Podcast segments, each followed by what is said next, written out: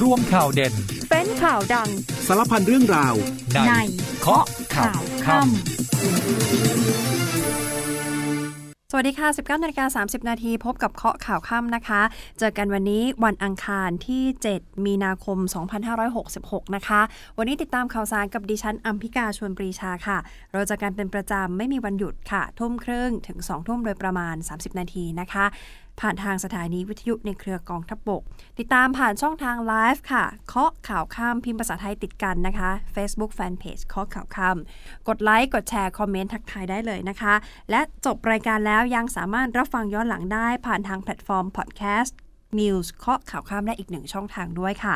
ประเด็นหลายเรื่องวันนี้ที่ต้องติดตามมีเรื่องของนายกรัฐมนตรีที่ต้องบอกว่าฟิตมากๆนะคะเสาร์อาทิตย์ที่ผ่านมาเนี่ยเข้าพักรักษาตัวด้วยอาการบาดเจ็บข้อมือขวาอักเสบพอเปิดงานมาวันนี้วันแรกก็นั่งประชุมหัวโต๊ะครม.เลยนะคะฟิตมากจริงๆไม่พักเลยค่ะก็มาประชุมทั้งๆที่มือขวายังใส่เฟือกอ่อนอยู่เลยนะคะแล้วก็ผู้สื่อข่าวไปถามเรื่องของวันที่จะยุบสภาเพราะเห็นว่าเดี๋ยวมีนาคมก็จะประกาศยุบสภาก็เลยไปถามวันที่แน่ชัดนายกบอกว่าเรื่องนี้ยังไม่ได้พูดอะไรกันมากเรื่องของยุบสภาแต่ยืนยันว่าสัปดาห์หน้าวันอังคารยังคงมีการประชุมครม.เหมือนปกติยังไม่บอกว่าจะเป็นวันไหนส่วนความคืบหน้าเรื่องของการขึ้นรางวัลสลากกินแบ่งรัฐบาลโดยลอตเตอรี่ที่เอาไปขึ้นรางวัลมีการปั๊มนะคะปั๊มว่าโครงการสลาก80ประทับอยู่ด้านบนดราม่าล่าสุดคือเตือนให้ระวังอาจจะเอาไปขึ้นเงินไม่ได้มีความเสี่ยงที่จะเกิดปัญหาได้แบบนี้ต้องระมัดระวังและเวลาซื้อถ้าซื้อผ่านแอปเป๋าตังนี้ไม่ต้องห่วงนะคะชัวร์ขึ้นเงินได้ชัวร์แต่ถ้าไปซื้อผ่านตัวแทนซื้อผ่านสลากที่เขาขายต่อกันมาอีกทีอาจจะมีปัญหานะคะเวลาขึ้นเงินมีปัญหาได้นะคะส่วนเรื่องของสถานการณ์ไฟป่ายังคงต้องติดตามเพราะหลายพื้นที่เกิดไฟป่าและแน่นอนว่าไฟป่าเนี่ยมีความสัมพันธ์เกี่ยวข้องเชื่อมโยงกับฝุ่น PM 2.5 อย่างแน่นอนโดยเฉพาะอย่างยิ่งในพื้นที่ภาคเหนือนะคะเชียงใหม่เนี่ยชาวเชียงใหม่น่าเห็นใจมากเจอกับ PM 2.5 มานานนับสัปดาห์แล้วและยังไม่มีทีท่าว่าจะดีขึ้นด้วยนะคะรวมถึงสัปดาห์นี้เข้าสู่ฤดูร้อนอย่างเป็นทางการแล้วเตือนระวังค่ะโรคที่มากับฤดูร้อนโดยเฉพาะอย่างยิ่งปีนี้เขาว่าจะร้อนกว่าปีที่ผ่านมาระวังเรื่องของ heat stroke ด้วยนะคะเดี๋ยวเราจะพักกันครู่เดียวแล้วช่วงหน้ากลับมาติดตามทั้งหมดนี้ค่ะ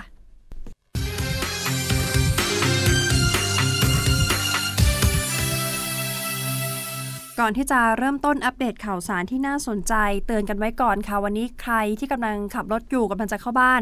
แวะเติมน้ำมันก่อนเลยนะคะพรุ่งนี้น้ำมันขึ้นค่ะเมื่อกี้เนี่ยน่าจะบอกคุณผู้ฟังไปซะเผื่อใครกำลังขับรถอยู่แล้วกำลังจะแวะเข้าบ้านเนี่ยจะได้เข้าปั๊มน้ำมันก่อนเลยนะคะพรุ่งนี้น้ำมันขึ้นราคานะคะเบนซินโซฮอล์ทุกชนิดเลยค่ะขึ้น50สตางค์ต่อลิตรส่วนดีเซลคงเดิมนะคะมีผลวันพรุ่งนี้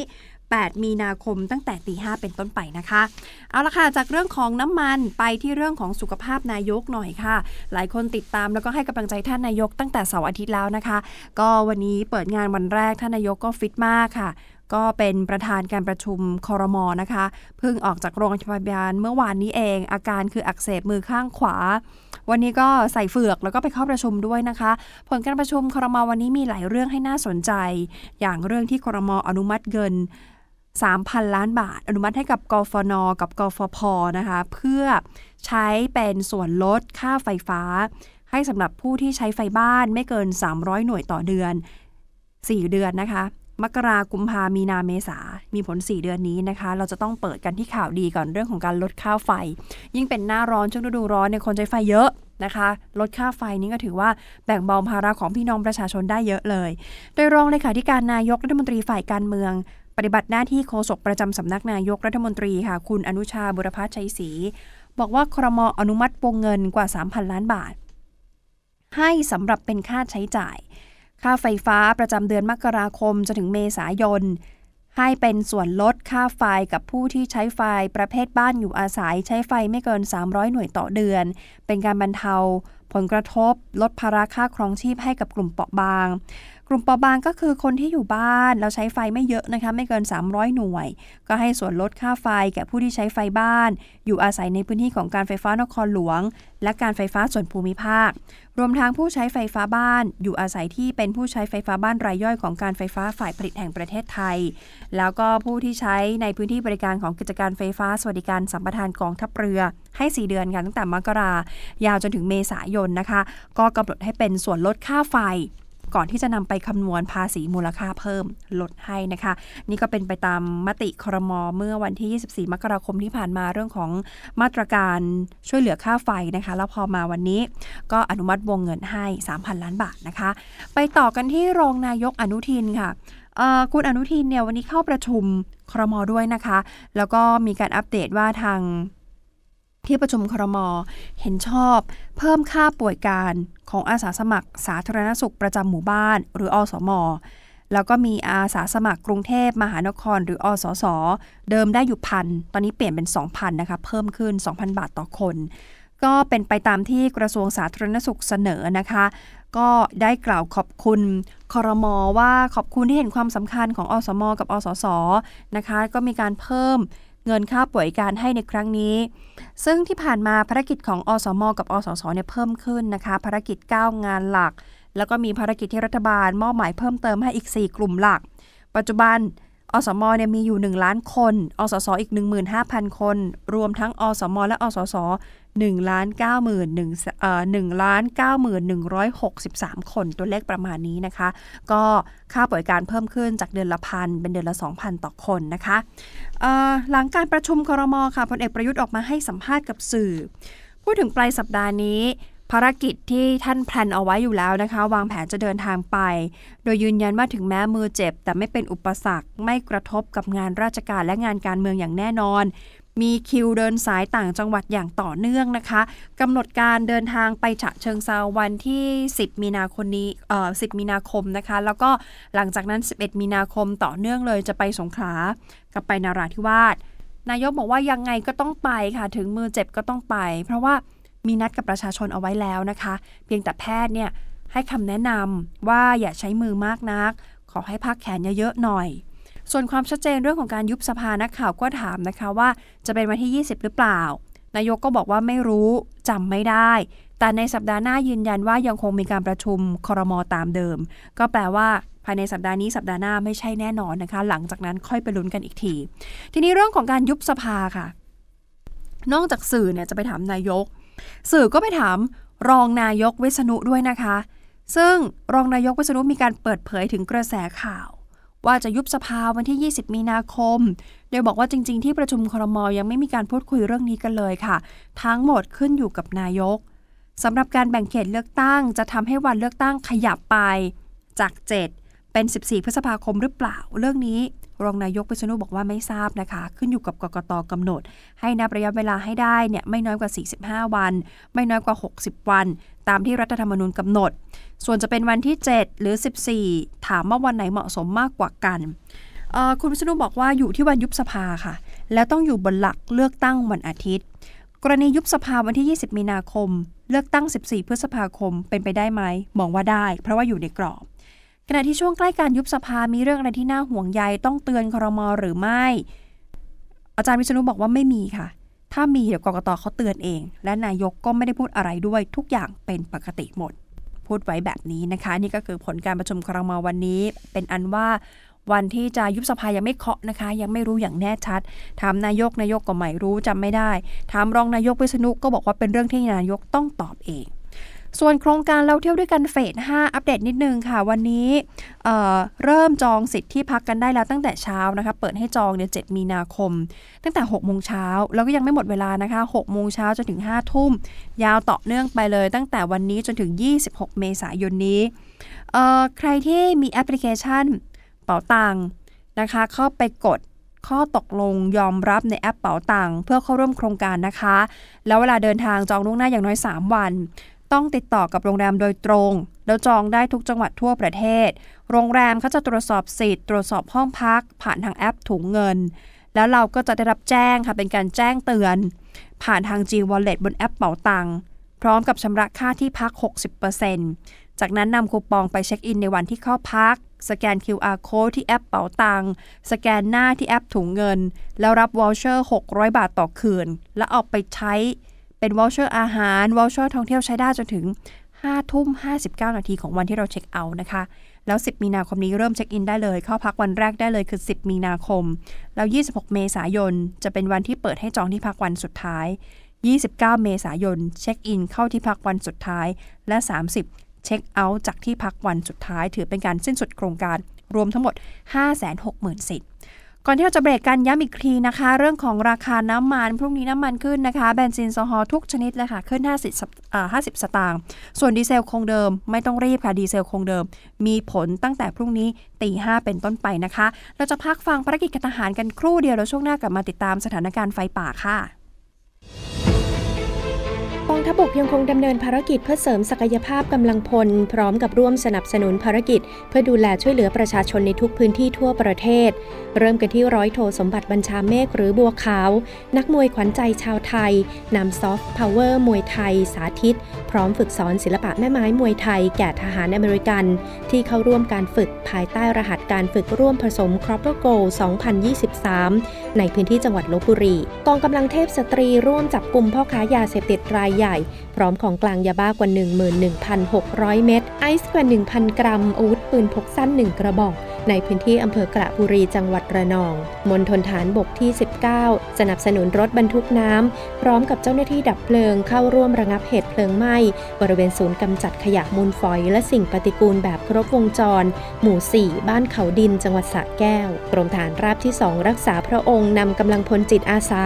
ขนย้ายสิ่งของและฟื้นฟูบ้านเรือนของประชาชนซึ่งได้รับผลกระทบจากเหตุเพลิงไหม้บ้านพักอาศัยในพื้นที่หมู่3ตำบลคำตโนดอำเภอประจันตคามจังหวัดปราจีนบุรีกองพลพัฒนาที่1เข้าแจกจ่ายน้ำอุปโภคบริโภคให้กับประชาชนที่ประสบปัญหาภัยแล้งขาดแคลนน้ำในพื้นที่ตำบลเขาขลุงอำเภอบ้านโป่งจังหวัดราชบุรีกองพันฐานราบที่2กรมฐานราบที่13เข้ารับซื้อผลผลิตทางการเกษตรหวังช่วยเหลือเพิ่มรายได้ให้กับเกษตรกรในบ้านหนองตอตำบลเชียงยืนอำเภอเมืองจังหวัดอุดรธานีกองกำลังสุรศรีส่งกำลังพลจิตอาสาพระราชทานลงพื้นที่มอบเครื่องอุปโภคบริโภคแก่ผู้สูงอายุพื้นที่หมู่9บ้านชัยทุ่งตำบลวังกระแจอำเภอไซโยกจังหวัดกาญจนบุรีและปิดท้ายกันที่หน่วยเฉพาะกิจสันติสุขดำเนินกิจกรรมเสาธง5นาทีร่วมร้องเพลงชาติไทยให้ความรู้เกี่ยวกับประวัติศาสตร์การอยู่ร่วมกันของ2เชื้อชาติอย่างสันติสุขพร้อมปลูกฝังอุดมการณ์รักชาติกับนักเรียนศูนย์การศึกษาอิสลามประจำมัสยิดนูรูอีมานณศูนย์การศึกษาอิสลามประจำมัสยิดนูรูอีมานอำเภอปานาเระจังหวัดปัตตานี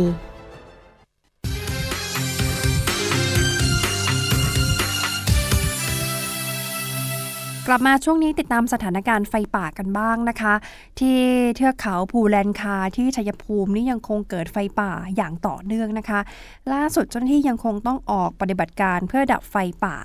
อยู่ในเขตอุทยานแห่งชาติน้ำตกตาโตนซึ่งก็เป็นบริเวณที่มีต้นไม้ขึ้นอยู่อย่างหนาแน่นแล้วก็มีหญ้าแห้งซึ่งนี่เป็นเชื้อเพลิงชั้นดีแล้วมีหญ้าแห้งเยอะมากด้วยนะคะยากแก่การดับที่ผ่านมามีป่าไม้เสียหายไปแล้วกว่า200ไร่และตั้งแต่ปลายเดือนกุมภาพันธ์จนถึงปัจจุบันมีไฟไหม้ป่าเนี่ยเกิดขึ้นอย่างต่อเนื่องแล้วจากเหตุไฟไหม้ป่าในครั้งนี้ยังทำให้ค่า PM 2.5 ในอำเภอเมืองชัยภูมิมีค่าสูงขึ้นนะคะแล้วก็มีแนวโน้มที่จะสูงขึ้นอีกส่วนไฟป่าแนวเขาบรรทัดที่บริเวณชายแดนไทยกัมพูชาอยู่ที่อำเภอบ่อไร่จังหวัดตราดก็ยังไม่สงบค่ะล่าสุดเมื่อคืนที่ผ่านมานี่เองนะคะบริเวณตามแนวชายแดนเขาบรรทัดไฟยังคงไหม้อย่างต่อเนื่องแม้ว่าเจ้าหน้าที่เขาจะช่วยกันระดมกำลังช่วยกันดับไฟพยายามแล้วค่ะที่จะทำแนวกันไฟไม่ให้ลุกลามแต่ก็ไม่สามารถที่จะเข้าไปสกัดดับไฟได้อย่างทั่วถึงเพราะว่ายังคงมีทุ่นระเบิดหลงเหลืออยู่ในป่าเป็นจำนวนมากก็ต้องเฝ้าระวังไม่ให้ไฟป่าเนี่ย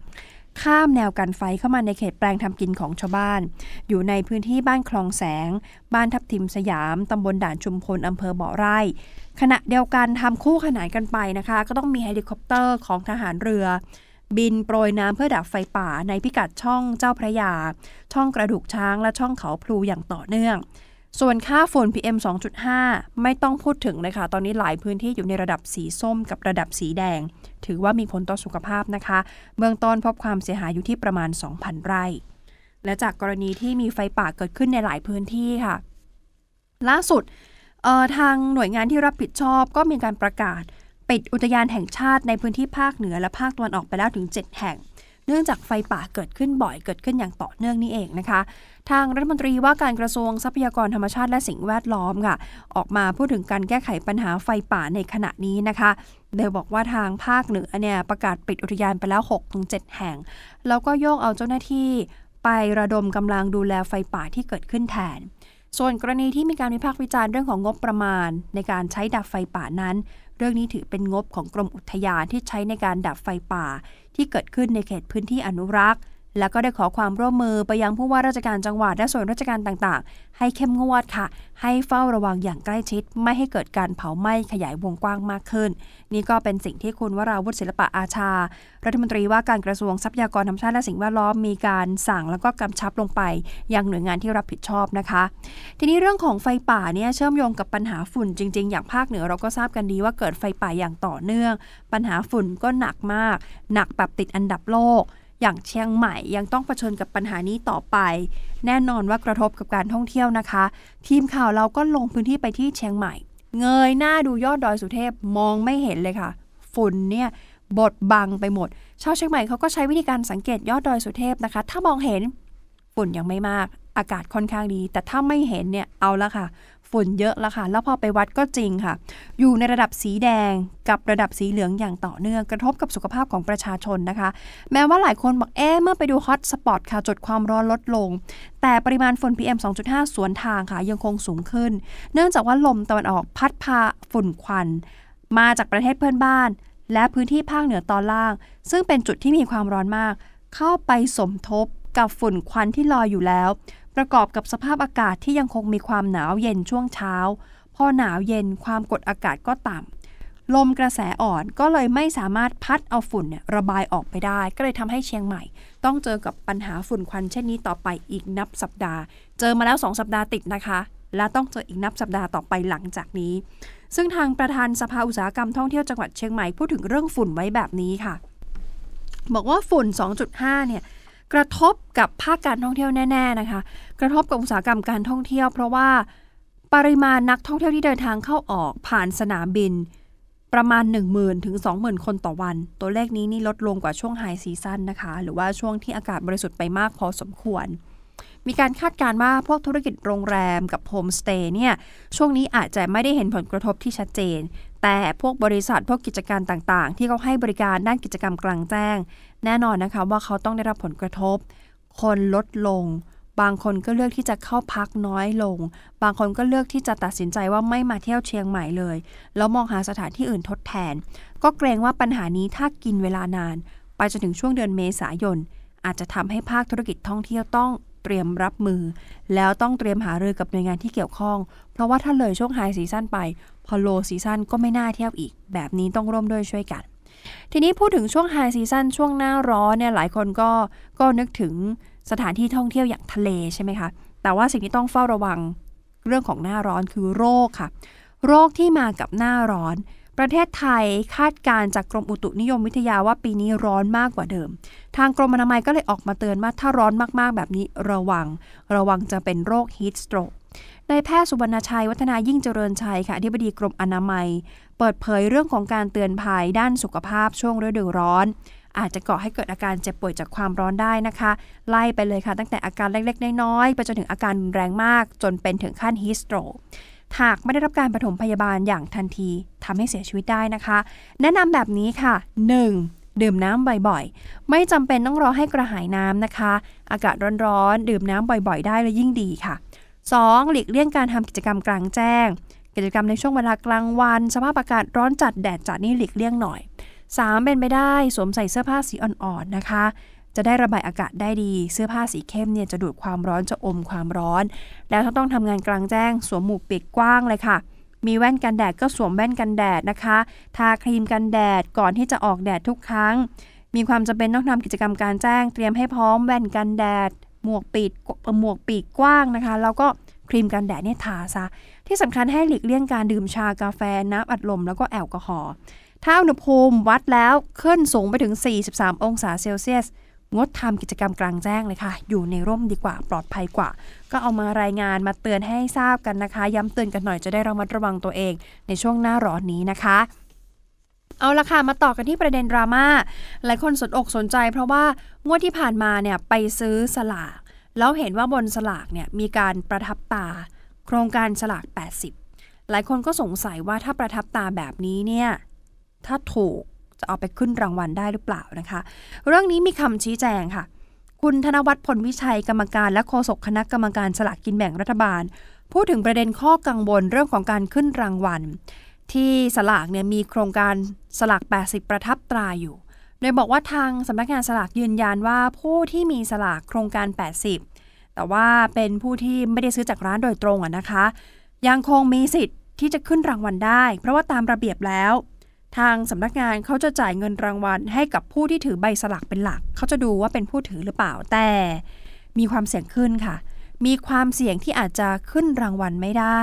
ถ้าผู้ที่ซื้อสลากโดยตรงจากร้านสลาก80เขาไปแจ้งความหรือไปอายัดต้องไปสืบสวนต่อนะคะว่าผู้ที่ซื้อคนแรกเนี่ยคือใครถึงจะเป็นผู้ที่มีสิทธิ์รับรางวัลไม่ใช่ผู้ที่ซื้อจากแผงทั่วไปซื้อต่อกันแบบนั้นไม่ได้นะคะเนื่องจากในช่วงการซื้อจะมีข้อมูลการจ่ายเงินผ่านแอปเป๋าตังค์ไว้อย่างชัดเจนเพราะฉะนั้นเขาตรวจสอบได้ค่ะว่าใครคือคนที่ซื้อคนแรกขอให้ประชาชนซื้อสลากจากร้านสลาก80โดยตรงเท่านั้นนะคะเพื่อป้องกันไม่ให้เกิดปัญหาการขึ้นรางวัลตามมาทีหลังปัจจุบันมีจุดจำหน่ายโครงการสลาก80อยู่ 1,047 จุดมีสลากวางขายประมาณ 2.5 แสนใบตัวเลขมีการประทับอยู่บนสลากทั้ง7หลัก2ตัวแรกจะเป็นรหัสจังหวัด2ตัวกลางเป็นรหัสอำเภอและ3ตัวสุดท้ายเป็นรหัสร้านค้าจุดที่จำหน่ายชัดเจนนะคะเพราะฉะนั้นตรวจสอบได้หมดโทษความผิดร้านค้าที่นำไปขายต่อขายช่วงต่อขายเกินราคาลงโทษจัดสิทธิ์ออกจากโครงการก่อนนะคะส่วนคนที่ซื้อไปแล้วนำไปขายต่อเอาไปรวมและขายต่อเกินราคามีความผิดโทษปรับสูงสุด 10,000 บาทต่อครั้งค่ะนี่คือเรื่องของสลากยังไม่จบเรื่องของสลากยังมีเรื่องของ N3 กับ L6 หลายคนเคยฟังก่อนหน้านี้จะว่าอ้าวเมื่อไหร่จะมี N3 กับ L6 หลักๆเลยนะคะ N3 กับ L6 จุดประสงค์เขาจะแก้เรื่องของสลากที่เอาไปขายเกินราคา80บาทเขาก็เลยพยายามที่จะเดินหน้าออกสลากรูปแบบใหม่ทีนี้ล่าสุดเนี่ยคุณธนวัฒน์ก็เปิดเผยถึงความคืบหน้าค่ะบอกว่า N3 กับ L6 ตอนนี้ดำเนินการแก้ไขในรายละเอียดนี้เรียบร้อยหมดแล้วนะคะเปิดรับฟังความคิดเห็นของประชาชนแล้วด้วยเดี๋ยวต้องรอติดตามว่ากระทรวงการคลังจะเสนอเข้าครม.ได้ทันภายในสัปดาห์หน้าหรือไม่เพราะสัปดาห์นี้ดูแล้วนี่ไม่มีเดี๋ยวต้องลุ้นสัปดาห์หน้าว่าทันไหมถ้าไม่ทันก็คงต้องเป็นครม.ชุดใหม่แต่ถ้าครม.เนี่ยมีมติเห็นชอบคือเสนอทันแล้วเห็นชอบเลยทางสำนักงานสลากนี่พร้อมดำเนินการทันทีนะคะ L6 จะเป็นสลากดิจิตอลค่ะถ้าครม.เห็นชอบก็เพิ่มปริมาณเข้าในระบบได้ทันทีตั้งเป้าเพิ่ม30ล้านใบภายในสิ้นปีนี้หรือช่วงกลางปีหน้าและเพดานสุดท้ายคือเติมเข้าไป40ล้านใบส่วน N3 นี่มี3แนวทางที่ต้องพิจารณาเพิ่มเติม1ปรับลดราคาค่ะอยู่ที่ 20-40 บาทหลังจากที่เปิดประชาพิจารณ์แล้วบอก50แต่50มองว่ายังแพงไปนะคะ2คือพิจารณาระบบการขายวิธีที่เร็วที่สุดคือขายผ่านแอปเป๋าตังค์อีก1วิธีคือขายผ่านอุปกรณ์เหมือนขายมือถือค่ะแต่ทั้ง2วิธีจะต้องควบคุมผู้ขายว่าสามารถขายได้กี่หมายเลขแล้วจะต้องไปพิจารณาระบบการคัดเลือกตัวแทนด้วยซึ่งต้องมีการเปิดลงทะเบียนใหม่คาดว่าดำเนินการแล้วเสร็จภายใน6เดือนยืนยันว่าสำนักงานสลากทำตามกฎหมายเพื่อที่จะแก้ไขปัญหาเรื่องของการขายสลากเกินราคาและก็จะได้ลดปริมาณหวยใต้ดินลงสำหรับหลายคนที่สงสัยว่าได้ยินบ่อยๆ N3 กับ L6 คืออะไร N3 คร่าวๆแบบนี้ค่ะ N3 คือ number 3 หรือ number 3 หมายถึงสลากกินแบ่งรัฐบาลตัวเลข3หลักจำง่ายๆ N3 คือ3หลักเป็นแบบสมทบเงินรางวัลหากออกรางวัลในงวดใดแล้วไม่มีใครถูกก็นำเงินรางวัลเนี่ยไปทบจัดสรรไว้อีกงวดหนึ่งแต่ไม่เกิน1งวดรางวัลวิธีการเลือกได้ค่ะตั้งแต่000ถึง999จำนวน1หมายเลขการซื้อทุกๆ1รายการจะได้หมายเลขรางวัลพิเศษ1หมายเลขหรือรางวัลแจ็คพอตจำหน่ายใบละ50บาทผ่านช่องทางดิจิตอลออกรางวัลเดือนหนึ่ง2ครั้งทุกๆวันที่1และ16ส่วน L6 ง่ายๆค่ะ L6 คือ6หลัก เป็นสลากคล้ายกับลอตเตอรี่เลยเหมือนกับที่จำหน่ายอยู่ในปัจจุบันแต่ไม่มีการพิมพ์ออกมาเป็นใบนะคะใช้วิธีการซื้อขายผ่านทางดิจิทัลแล้วไม่สมทบเงินรางวัลหากออกรางวัลแล้วไม่มีผู้ใดถูกก็จะไม่นำเงินไปสมทบวิธีการเลือก1หมายเลขต่อฉบับประกอบไปด้วยหมายเลข6หลักตั้งแต่00000006ตัวไปจนถึง96ตัวที่ปรากฏอยู่บนสลากบนระบบดิจิตอลต่อ1ฉบับต่อรายการเท่านั้นนะคะเอาละค่ะคุณผู้ฟังคะหลังจากที่ใกล้จะหมดเวลาขออัปเดตสั้นๆนิดนึงมีเวลานิดเดียวค่ะเริ่มกันที่คดีของคุณน็อตสลักพัดเนี่ยนิดเดียวก็คือก่อนหน้านี้โดนปคบเนี่ยนำสำนวนคดีของคุณน็อตกองสลากพัดเรื่องของการขายสลากเกินราคาให้กับอัยการพิจารณาใช่ไหมคะก็มีการห่อแฟ้มไป7แฟ้มมีประมาณ 2,500 หน้าพิจารณาวันนี้มีความคืบหน้าเพราะว่าพบว่าบริษัทลอตเตอรี่ออนไลน์จำกัดขายสลากเกินราคาแล้วล่าสุดก็ส่งอัยการพิจารณาแล้วนะคะเอาละค่ะหมดเวลาของรายการข้อข่าวข้ามแล้วนะคะวันนี้ขอลาไปก่อนค่ะสวัสดีค่ะ